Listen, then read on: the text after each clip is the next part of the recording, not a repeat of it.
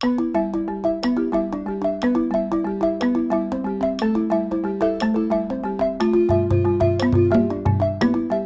back, everybody, to the Big Cat People series of podcasts. And in the first series, we've called it Our Story Becoming the Big Cat People. And this is episode four. And it's called Wild Kingdom.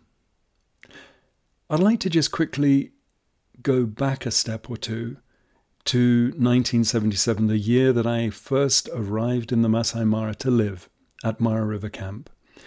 And it was January, and not long afterwards, two events happened which were to have a significant impact on life in the Mara and the position of the Masai Mara in Kenya's tourism industry and also in conservation because early in 1977, Kenya announced a ban on all trophy hunting in fact, on all hunting. And they extended that ban to reach out to also ban the sale of all wildlife products in Kenya. That happened a little while after, but it was all under the same hat. Basically, Kenya was saying no more consumptive use of wildlife. In other words, we're not going to eat it, we're not going to kill it for sport, and we're not going to kill it to create curios items which could be body parts of animals, which could be sold into the curio shops, which had been flourishing in Kenya.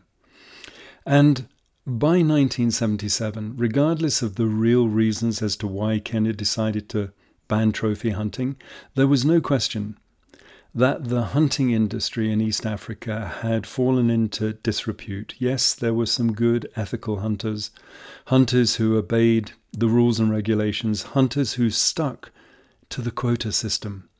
Because for every animal, whether it was a lion, leopard, buffalo, rhino, whatever kind of animal it was that people were going out to kill for sport, for pleasure, there were quotas to try and limit the number of animals to a sustainable level. And so that was being abused between the hunters and government officials, people in the administration, people in the wildlife services, people in the Ministry of Tourism and Wildlife. And it meant that ultimately more animals of certain species were being killed than they should have been. Now, there were quite a lot of people in the conservation movement who said, you know, really, it's not the trophy hunting industry that is the real issue. It's poaching. It's the killing, the illegal killing of wildlife in Kenya. And there was a lot of it going on. Our elephant population, our rhino population were decimated by the fact that poaching it, it just was an everyday happening in and outside of protected areas, and that included in the Masai Mara. And so when trophy hunting was banned, some people questioned was that really going to put an end to the issue of the illegal killing of wildlife? And there is no question that it didn't. But as far as the Mara was concerned, it did mean that from 1977 onwards, that there wasn't illegal killing of lions, for instance, instance in the Mara, as there had been. We talked about Black Mane, one of those three marsh pride males that I first met through Joseph Rotich in 1977, who was killed illegally inside the reserve, of leopards being warned not to mention to officials, rangers, wardens in the Mara, who were working, some of them, not all of them, working in cahoots with the system which was so out of control. So hunting was banned, and that meant that the company, Zimmerman's, the taxidermy com- company, which used to process the proceeds of the hunts, the, the lion heads, the elephants, every body part used in some form or other, was also supplying the products which were being sold in the curio shops. And when they banned trophy hunting and banned the sale of wildlife products, two to three hundred shops which had proliferated, perhaps due to a lot of animals that were being poached and then moved through the system, created, changed into these items that tourists on the streets would buy. That was shut down. Literally overnight, two to three hundred curio shops went out of business. And so we breathed a sigh of relief, inasmuch as we knew that, for the moment at least, it seemed that our lion population could recover. We would be seeing those beautiful big black maned lions again. They weren't at risk, they were being going to be properly protected. Unfortunately, the same couldn't be said about the rhino, which went into serious decline. They were worth so much a kilo of rhino horn, more valuable than the price of gold. And the illegal trade in wildlife is one of the top four big, you know, awful trades trafficking of people, arms, drugs, and wildlife. And people estimate that today could be 10, 20 billion dollars a year industry. And it's all caught up with the same cartels because it involves corrupting officials, whether it's in customs, immigration, import, export, ports, whatever it might be. At that level, it's a mafia and it's run organized crime and it's a very, very dangerous area to stick your nose into, believe me. So, the second thing that happened in 1977 was that Julius Nyerere, highly respected, father of African socialism, president, first president of independent Tanganyika, Tanzania then called, where Angie's dad had been employed, where Angie grew up in Tanzania, Dar es Salaam. Tanzania, Julius Nyerere decided he was going to close the border with Kenya. And he shut it overnight at some point in 1977. And that ground to a halt. In fact, it just literally stopped it in its tracks. The extraordinarily successful safari business, which was outfitted out of Nairobi. Kenya dominated the tourism sector in East Africa. Uganda, Tanzania, Kenya. Kenya was king. Nairobi was the capital of safari. And many tour operators in Kenya would take their guests into Tanzania by road in Kenya vehicles with Kenya guides, paying Kenya shillings, and flying in Kenya aircraft to see the wonders of Lake Manyara, Ngorongoro, Serengeti, like I'd seen coming overland twice, going down and then coming back with Colin. To see Tanzania has the most extraordinary wildlife areas. And so Julius Nyerere felt that Kenya was really a predator on Tanzania's tourism product. And he, there was also a big issue about the East African community and East African Airways. And Tanzania basically felt shortchanged. And they had some reason to feel that their nose was out of joint, that they weren't getting a fair crack of the whip, certainly as far as the tourism sector was concerned because Kenya dominated Tanzania's tourism product, and a lot of the money earned in foreign exchange did not come into Tanzania. The fees were paid in local currency, and a lot of the tour operators made huge profits in foreign currency, which was often channeled out of the country or never came into the country, into the country at source, Kenya or Tanzania. And so, with that border closure, the Mara, which many people had literally thought of, certainly as an overlander or somebody who was on the milk train, what we used to call the milk train. So for safaris in the 70s, a lot of times you'd start in Nairobi, you'd do a quick route, you'd do a quick visit to Amboseli at the foothills of Kilimanjaro, and then you'd go to into Tanzania through the Namanga border. You'd go to Arusha, you'd overnight there, and then you'd head to Lake Manyara. Amazing. Lions climbing trees, elephants, all those extraordinary water birds in the lake. And then you'd go to Ngorongoro Crater.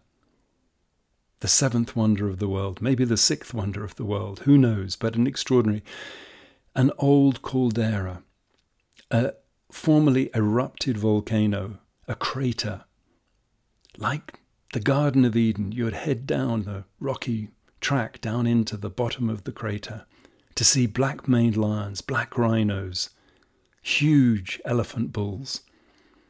Wonderful extraordinary place, masses of spotted hyenas. And then from there, you would head off to the Serengeti, the great Serengeti, named by the Maasai, Siringet, the land that runs on forever, land of endless space. And from there, you would go by road across the border at Bologonja, Tanzania's side, into Kenya at the Sand River Gate, into the Masai Mara. But you would just overnight, by that time, you'd seen black maned lions, you'd seen rhino, you'd seen elephants, cheetahs, leopards. And it would be, as you then headed after an overnight in the Masai Mara back to Nairobi via Lake Nakuru and the wonder of the greatest bird of spectacle on earth, is how Roger Tory Peterson described it in the 1960s. The sight of some part of two million lesser and greater flamingos in the Soda Lakes in East Africa, but particularly Lake Nakuru in those days. And to the north of it, Lake Bogoria, and to the south of it, Lake Natron in Tanzania. But you would pass through the Mara on your way back to Nairobi. And it would be what was where was that place we overnighted there? Well, yes, we we did see lions, but we didn't spend much time. We'd seen so much already. We're a bit leg weary by then shot an awful lot of Kodachrome film and video, and ready to say Kwaheri, goodbye to our trip, and heading back to Nairobi, like we'd done when we came overland. And so the Mara was almost like an afterthought. But when the border closed, and it didn't open again till 1983, and it had a devastating effect on tourism in Tanzania, numbers just dwindled to a trickle. Poaching went out of the roof elephants and rhino slaughtered because there wasn't the revenue to pay the park services, to pay the rangers, to pay for the vehicles and the upkeep. And so when Richard Leakey and Alan Root and Root and Leakey Safaris decided to put up a seasonal camp that year, 1976, it first went up. Then, when the border closed, 1977, and I was down there, it was suddenly like everybody wanted to come to the Mara because they knew that it was an amazing place. It was just a bit redundant if you'd been to all those places in Tanzania that you could no longer go to. So you could find everything in the Mara. And so literally it became the jewel in the crown of the Kenya tourism industry from that point onwards. And from just a handful of camps, Governor's Camp, first camp, 1971 72, first camp in, into the Mara, there was a lodge, Keekorok, which we'd passed through or come and eaten a little bit of food and had a shower, camped at the campsite there. And there were very few facilities, a couple of hunting camps outside the reserve. But it meant that all of a sudden the focus was on the Mara. And rightly so, it's an extraordinary place, but now everybody wanted to go there. And of course, people saw opportunity, very quickly, people started to put up tented camps, lodges, and the place really took off. And so, when I think about myself when I first came up to Kenya, I was very aware of the fact that as much as people were friendly, just as people had been friendly, the Irish to me at university in Belfast, when I came to Kenya, I was a little bit of an outsider. I wasn't a Kenya cowboy. I wasn't one of those brought up, raised, schooled in Kenya you know, grown up on safari or on a farm somewhere. But I was I was a little bit more serious and I had that degree. And people often say to me, you know, your degree in zoology did it. Was it worth having? You better believe it. It gave me the confidence to believe that I had the ability to do anything. It gave me the confidence to know and the discipline, self discipline, to knuckle down and work hard to actually make my dreams come true because I was going to be persistent in pursuing it. And so when I was applying for that job through Jock at Mara River Camp, I think he understood that I was serious about this. I wasn't going to suddenly bunk off because there was a party at governor's camp or over on the other side of the Mara or that there was a chance to go down to the coast because that was part of living in Kenya. Go on safari and go to the coast. The ocean, those white coral beaches, just have a wonderful time in that beautiful Indian Ocean, the warm waters, and mix it up with safaris. That was both pleasure and what people wanted to do initially, youngsters, to get a job doing that kind of thing. But then they would, after a few weeks, maybe, you know, get people would seduce them to go and do something else to not apply themselves. And that wasn't me. I was totally dedicated to making sure I did my job. I kept an eye on the camp, kept the guest happy, sold them some of my prints and drawings, took them out on safari, taught them a little bit as they got to know more about photography. And so, in a sense, I, I was giving good value and I could be relied on. Relied on. Reliability, so important. Be your word. Do what you say you're going to do. And I'd always loved rugby. And so, in the rainy season, when things pretty much closed down at Mara River Camp, I would go up to Nairobi and I would play rugby for Impala and eventually on a Kenya representative team, which toured Zambia. And we won the Roan Antelope Championship in 1978. And, and I think it gave me a bit of credibility. I wasn't just this Brit, you know, who nobody knew from school and nobody knew about their background and, you know, who is he really? And, and it gave me some credibility. Plus, I was in the safari business. I could draw. I was an artist. I had prints to sell. So those initial prints that Howard Swan sent up to me, of the thousand prints, I asked him to, why don't you give me 200 instead of me waiting for the sale or return or the royalty system to kick in for you to sell them. And when you do, give me my 10%. Why don't you give me 200 sets of those thousand sets of prints? And I could then trade them into the galleries in Nairobi and there was a huge market at that point. Tourists used to come into town, into Nairobi, looking for carvings initially for those elephant hair bracelets, for ivory carvings, for, you know, all those keepsakes they wanted to take back to remind themselves of their trip. Well, that went out of the window when the curio shops were closed down. But wildlife art and wildlife prints by David Shepherd, Robert Bateman, sculptors by Rob Glen, Jonathan Kenworthy, those were hot items, and pen and ink drawings, pen and ink prints were so easy for me to print myself. So I, I made friends with a paper producer, a paper manufacturer, importer, and a printer. And then I started printing my own sets of prints, having sold the 200 that I got from Howard Swan, made them a signed edition of 200, sold them at 50% reduction on the retail price into the galleries, and sold them privately as well. And I was able to help afford my upkeep. And eventually, after two or three years of living at Mara River, Camp, I think it was probably around 1979, I was able to buy my first Land Cruiser, Freedom, my own vehicle, had it customized with roof hatches and table mounts on the sides to photograph, to rest my cameras on, and when there was an opportunity to take people out and help them with their photography. And so I was gathering, as I said, when I would go out every day, whether it was looking for lions or whatever it was, I was getting to know the lions, the marsh pride, and other prides of lions, the paradise pride to the south, the Mbili pride to the east, the gorge pride to the north. And I was knowing and learning them like Notch, that female. I knew them as individuals to look at, and because I'd spent so much time with them, but I also knew that whisker spot pattern that Judith Rudnai and Pennycuick had discovered when watching lions in Nairobi National Park. Every lion has a fingerprint because one tawny hide looks like another, but every lion's muzzle, those whisker spot, those whisker spot patterns, photographed from left and right and from the front, it's as individual as a fingerprint in a human being.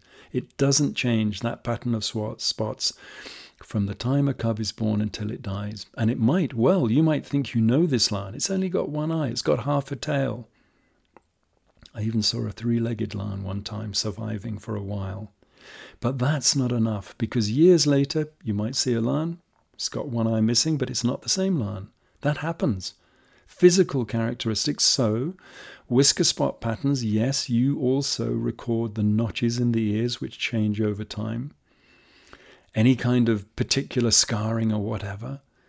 Teeth wear, that'll help you to a degree, but of course it's changing over the lion's life. The color, the pattern of the nose, going pink, pink for up to three years, and then getting gradually blocked in to become black with black spots, which takes you're about halfway through a pink nose to a black nose by the time you're about six years old, five, six years old. And so in 1979, I had a pivotal moment because I met somebody called Brian Jackman. He was a well established journalist with the Sunday Times, wonderful writer, travel writer, passionate about conservation, a great naturalist. And I met Brian. He came out to do an article on the Mara for Wildlife magazine. And having done so, a publisher, George Allen Unwin, wrote to him, and they'd published a book by lady who would become a friend of mine and her husband, Kay Turner, whose husband, Myles Turner, was the game warden in the Serengeti. Eventually, he came up to the Mara and lived at Kichwa Tembo, a camp which I moved to from Mara River Camp at some point, 1981. And Brian was contacted after his article appeared by Allen and Unwin saying, Is there anybody who might be able to write a book like Kay Turner has done, Serengeti Home, about the Mara? So he wrote to me. He said, Look, you know, I thought about you straight away. He said, But if by any chance you don't feel like writing 60,000 words, then I'm happy to work with you on the words and we can use your drawings and photographs to illustrate the book. And that's how the book the Marshlands came about, was published in 1982. And I had already, so 1978, there was a local wildlife magazine, the East African Wildlife Society's magazine, which today is called Swara, which is the Swahili word for antelope. It was called Africana. And in 1978, a year after I had been in the Mara, living in the Mara, I had a drawing of three lions the Marsh Pride, and a photograph of that three legged lion. It was a young subadult male who had lost a leg, probably when it was very young, maybe to a hyena. Um, you know, it could have been a fight with other lions, but who knows what had happened. But this lion had remarkably managed to survive. It didn't live that much longer, way too competitive. By the time it's becoming an adult male lion, it's tough enough just making your mark and not getting yourself killed in the bruising battles from nomad to pride male. And anyway, I sent these to the drawings and the um, the photograph to David Keith Jones, who was the editor at that time of Swara magazine, and he published them. My first publication of those. I'd already sold drawings because I'd mentioned I'd had uh, a drawing, you know, way back in Botswana in those early days at the National Museum through Alec Campbell highly commended in that art competition. And then I'd sold various originals and I was now selling my prints and I was beginning to be able to, you know, support myself a little bit and run a vehicle of my own, still at Mara River Camp. And from having those pictures published and then with the marshlands in the offing, I would eventually be able to actually make more of my photographs because initially it was all about my drawings. I was taking photographs, black and white, couldn't afford color film, to draw from as my records. And then over time, as I had my own vehicle, I started to take people out on safari myself at times. And one of them was a, an ex National Geographic photographer called David Goodnow, extraordinary character. And I'd take him on safari and he'd tip me with Kodachrome 64. That was the color transparency film that I was now using. It's the benchmark in those days for wildlife photographers. Beautiful film, rendered lovely natural colors. And when Dave would be happy with his safari afterwards, he'd maybe leave me, you know, 20, 30 rolls, which was like gold of Kodachrome film. And in time, he also would bring in cameras and lenses, which I would pay him for, but he'd, he'd bring them into the country for me. And at times when I was going up to Nairobi, I had the use of uh, a room with an old man, an extraordinary old man called Colonel Terence Connor. He was a war veteran. Veteran. He was uh, grew up in India. He was the son, I think, of a tea planter, and he fought with distinction in the Burma campaign. And when I met him, I met him through rugby because he was a great supporter of um, the rugby club. And he said to me, "Look, anytime you're up in Nairobi, you need a room. You want to stash your your your kit here." And he'd after he'd retired from the army on the settler scheme, he'd had the option of farming in coffee in Tanzania, where Andrew grew up, uh, near to the Ngorongoro crater, had a beautiful farm, and he had eventually retired. You couldn't call it retired.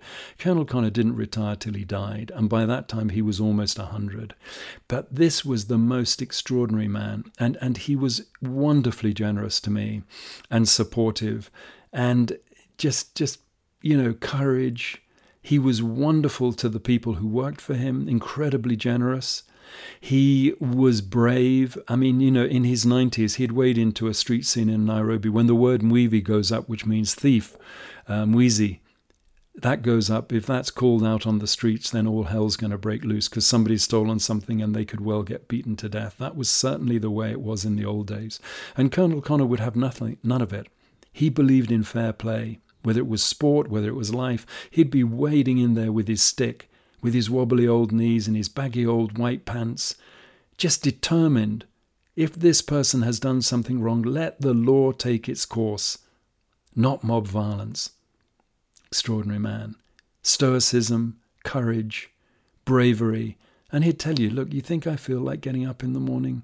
I can barely bend my legs. No, I don't. I can't even find my glasses. I'm not even sure where I am at times, but I'm not going to give up. He was like an old lion, a warrior. That spirit, it's not over till you're dead. And so I met him. As I say, I would take people on safari from time to time, and I met up with some lovely people who ran a safari company called Bateleur Safaris. And Peter Davey ran Bateleur Safaris, and he introduced me to the world of picture agencies, a way in which you could with your images, and I was getting some beautiful images now in the Mara. I didn't know that much about photography, but I had an eye for competition. And he introduced me to the Frank Lane Agency. And he'd seen some pictures that I'd taken of a lion kill and whatever. You know, he also was involved putting images through to um, Swara magazine or Africana, as I say it was in those days. And he said, Look, you can make some money with this and it was a 50 50 deal 50% on royalties earned by the company, Frank Lane Agency, for any images that were published, and you got 50% of whatever they earned. And Peter, being a wily old business, and he said, Look, I'm, I'm going to have to tell you, but I'm going to take some of that too. Well, you know, what do you say? This is how business works. So um, he introduced me to that. And in fact, in the 80s and 90s, we would see from when, when The Marshlands was published to great acclaim. So um, the book was sold to Elm Tree Books. It was published in 1982. And they they made a deal. So we had an agent, or Brian Jackman, through his uh, contacts as a journalist, had a, already had an agent himself, Mike Shaw at Curtis Brown, and he did the deal with Elm Tree Books George Allen and Unwin, they lost out because they didn't have the money to put up as much as uh, you know, as the bids came in, Elm Tree won out, uh, and the book was a huge success. It was um, the book club took ten thousand copies. There was a U.S. edition. There was a paperback. Sunday Times magazine put it on the cover. Now, you've got to be a celebrity to be on the cover. You've got to be a footballer or a, a film star. But in those days, wildlife was front door. So if you went into a bookshop, as I did when I visited London, natural history was in the front window. And so was the Marshlands. I remember one time when the Marshlands came out going in saying, you know, how's it going? Oh, it's doing really well, sir. And I'd go and I'd look at the shelves and there'd be, you know, 10 copies on the the uh, on the shelf and maybe a pile on the front table for a while with a sign about you know a picture publicizing the marsh pride and then i'd come back in later and i'd go and i'd look in the um, the shelf and I'd say, oh no, my goodness, there's a sales slowing down, but there's still only 10 copies there. And he sort of patted me on the head and said, don't worry. So we constantly top up the shelves so as there's always full shelves of your book and Brian's book. And so at that point, now with some, so in the Marsh Pride, in the Marshlands, there was my pen and ink drawings, which everybody had loved uh, as chapter openers, and then there was my color pictures. And I have to say, in the early days, people were much more impressed with my drawings. They said that's what makes you different. There's loads of people taking photographs out there. It's the drawings. And I said, Yes, but I'd really like to see those images, my photographs published too. Well, fortunately, I got my way. And then a company called CFOT Picture Libraries, who were underwater specialists, Gillian Lythgoe and her husband, John Lythgoe, had started with another lady from uh, Kenya, had started an underwater film agency. A, a, picture agency. So, in other words, where, as I've said, like Frank Lane, now I'm with Seaphot, um, they took your images and they then sold them. It was before websites in those days, but what there was were things called stock directories. So they would publish something like a telephone directory, but it would just have thumbnail pictures in it. And it would go out to the best of the advertising agencies. And that would be a quick way for them to identify okay, we need a picture of a running cheetah. Okay, fine. Go to the alphabet in the stock directory, go to C, cheetah, cheetah running. There we go. Seaphot's got a beautiful picture. Jonathan Scott looks good. And that's how the business went.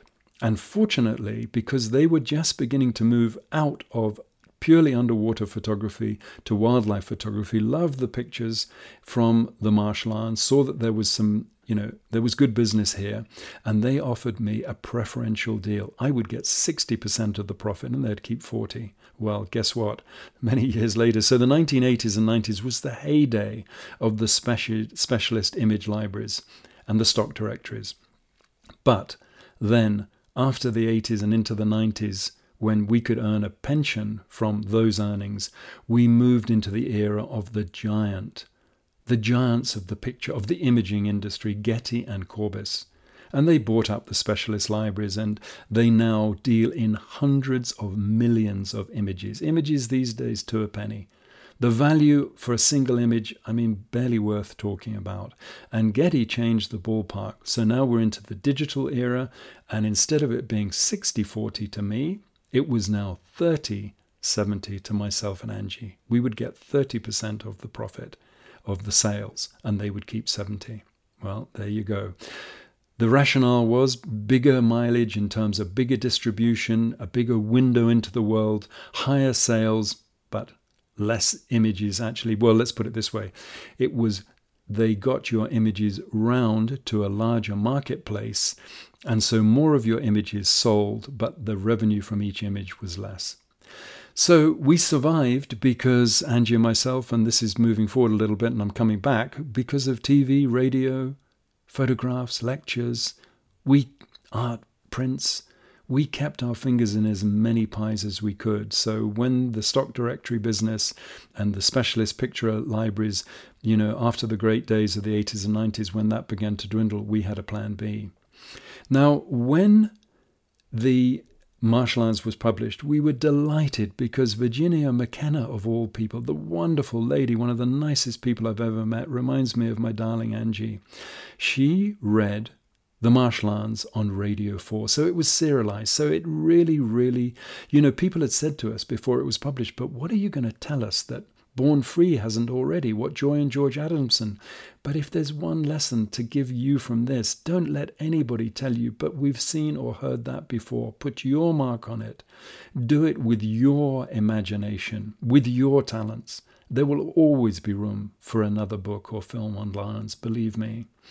So, with the launch of the Marsh Lions, we had gone through Brian to the BBC through a friend of his, a wonderful cameraman called Hugh, Hugh Miles. And just before the Marsh Lions was due to come out, we managed to land two television deals.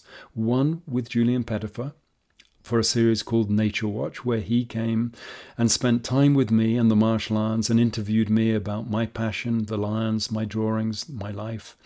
And then there was a Wildlife on One which was created by the BBC and narrated by the wonderful David Attenborough, who would become a friend in time. And I had the privilege of taking David around on a game drive when he came to do the, or prior to doing the narration for Ambush at Masai Mara, it was called. And I remember taking him out and him seeing lots of other vehicles, and we would be watching the Marsh Lions, and there'd be another five, ten vehicles, and guess what it would be now 20, 30 vehicles. And he just said to me, How do you cope? With all these cars, with all this noise, with all these people. And I said, David, I just simply blank them out. This is my love. This is my life. My eyes are on those lines, not what anybody else is doing. I don't care.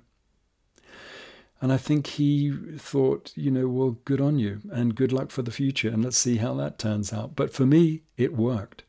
But at the time that we were publishing the Marsh Lions, and one of the reasons why I said to Brian very quickly, yes, you do the words with my input and I'll write up the diary and, you know, you then embellish it with your beautiful prose. But there was a, another couple, or rather a couple, Yann Arthus-Bertrand and his lovely wife, Anne, a French couple who had come to fly balloons in the Masai Mara at Governor's Camp. They built, they built, they built the balloon house. And he was passionate about photography, and they were following the lions. He got support from Canon. He had some inside track there, had some all the lenses I would have loved, but I was only gradually acquiring. So he got sponsorship from Canon, and he was doing a book on the very same lands, the Marsh Lions that I was in the Paradise Pride to the south as well. And after he would do his balloon flight each morning, he would then jump in his car and he would go out to look for the lands, or on his days off, he'd be out there same time as I was. So that was his second career as such. And he was due to publish a book. So that was one reason why we wanted to get our book out as quickly as we could. And Anne and Yann produced a beautiful book. And Yann went on to become the man of air from above. So, The Earth from Above, his landmark book to celebrate the year 2000, the dawn of the new millennium. Um, Earth from Above. It sold 3 million copies. So he went on to become a very versatile photographer. He could use lighting, he could shoot fashion. He'd already shot the Dakar rally. Uh, he was brave, he was, you know, imaginative, he was fearless and and he just reaped the rewards of what he did. And he went on to photograph farm animals in France and uh, Venice, and then all kinds of places from above, and then that culmination in that Earth from Above, that extraordinary book, with that heart-shaped island on the front. And, and re- remains a great friend to this day, a wonderful ambassador for the environment on the UN, and he's gone on to make landmark um, cinema and movie films uh, such as Human and Woman, and you know, you, you look his name up, Jan Artus Bertrand. So when we camped with uh, Hugh Miles and Brian Jackman for the making of Ambush at Masai Mara, we used Crocodile Camp. And there was one occasion when we were in camp and we heard the roaring of lions. And then we heard somebody shouting out just as we came into camp. So we're on foot, we've gone out of the car, and then we came face to face with Makubwa, one of the three Marsh Pride, Pride miles, males. And he was just standing there. And he just basically totally ignored us. He was in his territory. We were just, you know, interlopers, visitors. And then we heard this squeaky little voice from higher up.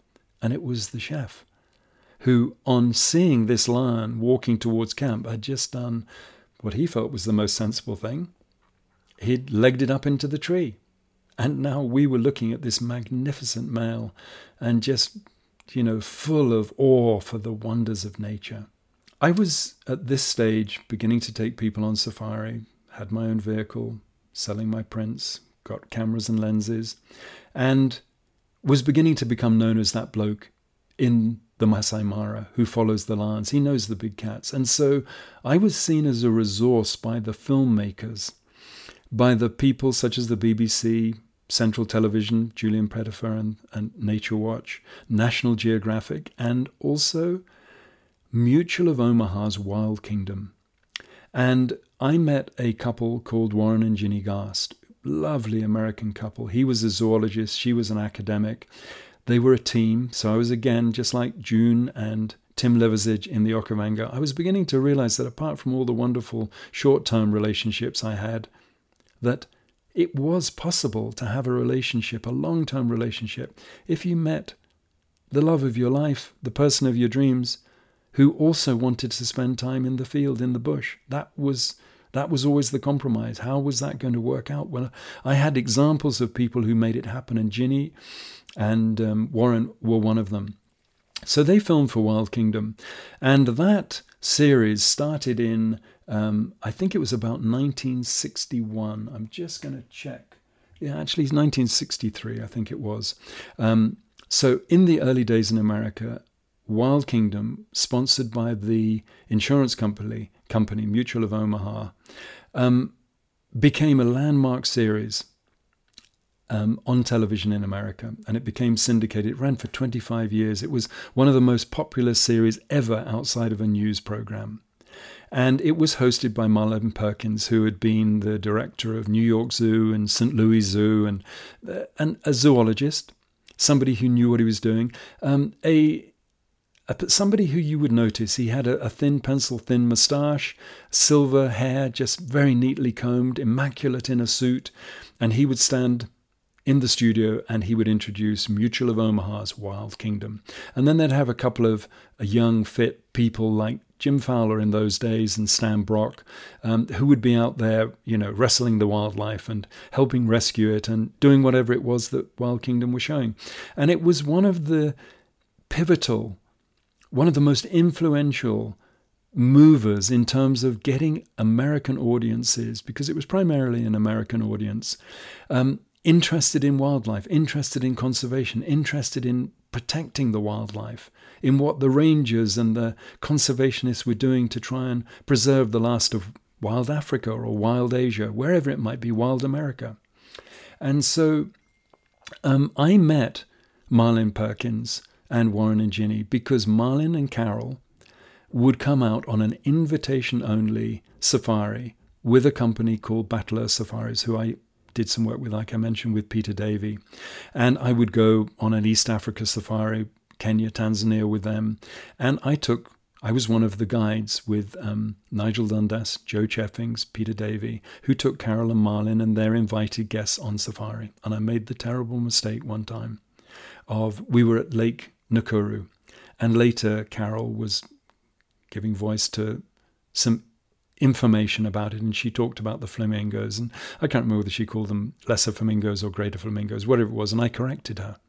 Never, ever, ever do that to your guests or to your host. I was reminded very quickly, Jonathan, that is not, no, don't ever do that. If you've got something to tell me, tell me later. Isn't that a life lesson? Like in your relationship, you want to be critical? Don't do it in front of other people. Keep the bad stuff for privacy be polite, be generous. Anyway, I learned. So Warren and Ginny Garst were the camera people who would go, and I would give them information about where the lions, leopards, or cheetahs were. I caught Marlin's attention. I think initially he would rather have been guided by some of the other people because I didn't think he thought I really knew my stuff, but actually I did. But he just, because I was younger than everybody else, he thought I must be less experienced and less to offer. But he saw that I had. So at some point, they said, you know what? Don Meier Productions, um, they're looking for people. You know, Marlin's getting older. Jim's going to need, Jim Fowler's going to need somebody as a co host. And we think that you could do it. They'd seen some stuff that I'd done with the BBC and, you know, on the promos and the promotional or the TV work that we'd done around the Marsh Lions. So they said, let's do a, a, a film test for you. And it was going to be up in Joe Cheffing's garden, up in not far from where we live in Langata in Nairobi. And I stood there, uh, uh, you know, in front of the rose bushes and I did a piece to camera. And the word came back, you know what? Not very sexy. Fortunately, they saw some other stuff I did and they thought, you know what? He doesn't look too bad and he knows what he's talking about if he sticks to the wildlife. And let's give him a try. So I went with Warren and Ginny for my first Wild Kingdom episode to Ethiopia. Walia ibex, lammergeiers, the bearded vulture, gelada baboons, the bleeding heart baboons. Oh, it was amazing. And they would have cue cards, so they'd hold up a piece of paper so as I knew what I was saying, because it was very scripted in those days. It wasn't like Big Cat Diary where it was all off the cuff and actuality and in the moment. It was very much, this is what we want you to say. And you would be basically there to, you know, try and look good on camera, to give it a human element, and then intro, mid program, and outro tell us something to wrap it up or to open it up. Fortunately, in those days, sound was, well, it can be an issue at any time, but they would do replacement sound because often the sync sound, we're in the Simien Mountains up on a cliff with winds blowing to hell. They can't get your microphone to, you know, blank out all the wind. So I would then go to North Michigan Avenue. Imagine this, this young bloke barely got a pair of shoes, one pair of shorts, no suit. Going to go to North Michigan Avenue to do replacement narration, replacement sound to narrate the series that we'd filmed. Well, I mean, just imagine. This was like, you know, five star hotel, wined and dined. And I did say to, you know, the people who were crafting the shows, I would say, know, but couldn't we do a little bit better in some of the script, you know, a bit more information? And Don would just tap me on the shoulder and he'd say, listen, you've got to learn this. He said, we've been doing this a long time. So basically, don't tell your grandmother how to cook eggs or whatever it is, bake bread. Um, and, and always think of this the moment when you think you've got something important to say, probably the audience who's listening to you has probably gone up and gone to get a beer from the fridge. They're not even listening. So, bite sized, sweet sized sound bites and keep it simple. Anyway, I was hoping that we could get more content and more information in there. And so now I was then going to be doing shows in Zimbabwe, in Namibia, you know, all across Africa. And it was extraordinarily exciting. Suddenly, I'm a member of the Screen Actors Guild. I'm getting residuals. In other words, I get paid my fee for the film, and then every time it's reshown, I get a diminishing royalty because I was part of the performance. Try getting that now from the BBC. You're not going to manage. Those days have gone. So it was extraordinary. It was so exciting to be doing this. But the only problem was a lot of the stuff was faked, a lot of the stuff was rigged. And they tried to keep the lid on that. But actually, that was the way a lot of wildlife television programs, cinema programs, anything involving animals, wild or domestic, a lot of it was set up because then you could control the situation. Well, how do you do that with wildlife? Well, I can tell you how you do it. You go to people who have game ranches or have animals in captivity or semi captivity or in areas where you can control what's going on. And that's what Wild Kingdom did, whether it was going to Zimbabwe, um, to the Lion and Cheetah Park, or whether it was going to Mount Etjo in Namibia with Jan Oelofse, a famous and very competent and skilled animal capture expert. But the difference was we might be producing an episode which was, you know, a conservation project, which probably had happened but hadn't been filmed at the time, to rescue the mountain zebra or to translocate some lions. The only difference was Wild Kingdom would be doing it set up to replicate what actually had happened, and sometimes at great cost to the animals. So you try and capture some animals and somebody doesn't make it because it can get rough and ready. Or you're trying to noose a rhino with a rope and a vehicle where already there were drugs which were created, where you could dart and immobilize the animal and do it very safely with no cost to the animal, hopefully, unless it died as a result of an overdose. So there were a lot of questions, and I very quickly realized, my God, as much as Warren and Ginny and the programs they were making in Africa, in the wild, such as the one we did in Ethiopia, filming wild animals and talking about it, when it got to the other kind of programs, and of course, because Mutual of Omaha was an insurance agency, so they were offering insurance cover. They were a business. And so they wanted to be ensure that the money they paid and put into the programming was used to create high octane, those pub moments of, did you see that the following day from the audience? When that croc nearly grabbed that guy's foot when that lion went for that other lion, or that leopard killed that baboon.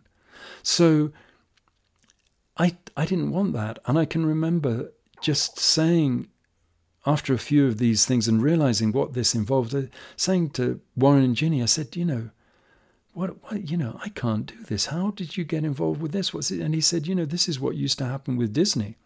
I'd, as a kid, watch Perri, the story of the squirrels and, and the fire and the and the pine martens and the danger and the jeopardy. Well, half of it was contrived. Animals were sacrificed. And I was just getting making a mark watching wild animals like the lions. I just began work on what will be the feature of um, our fourth program, or sorry, our fifth episode, which is the leopard's tail. I was just, you know, I was making a mark watching creatures in the wild, reporting on how they behave in the wild. I didn't, some, I didn't want somebody to come up to me after they'd seen something I'd done and say, "Oh my goodness, that was extraordinary. That was amazing." When that that scene with the crocs or the lions, and have to just lie, pretend, no, and that's what I loved later in life, and was so adamant about with Big Cat Diary was that this is real. This happened. You can believe us. It's not got changed in the edit to make it look different. This is the real deal. So I then said to Don, sorry, I, I can't do this. And he tried to change my mind. He said, look, you know, great, you're writing books, you'll meet, you know, you reach an audience of a few thousand. But he said, if you want to reach millions, he said, Our program will do it.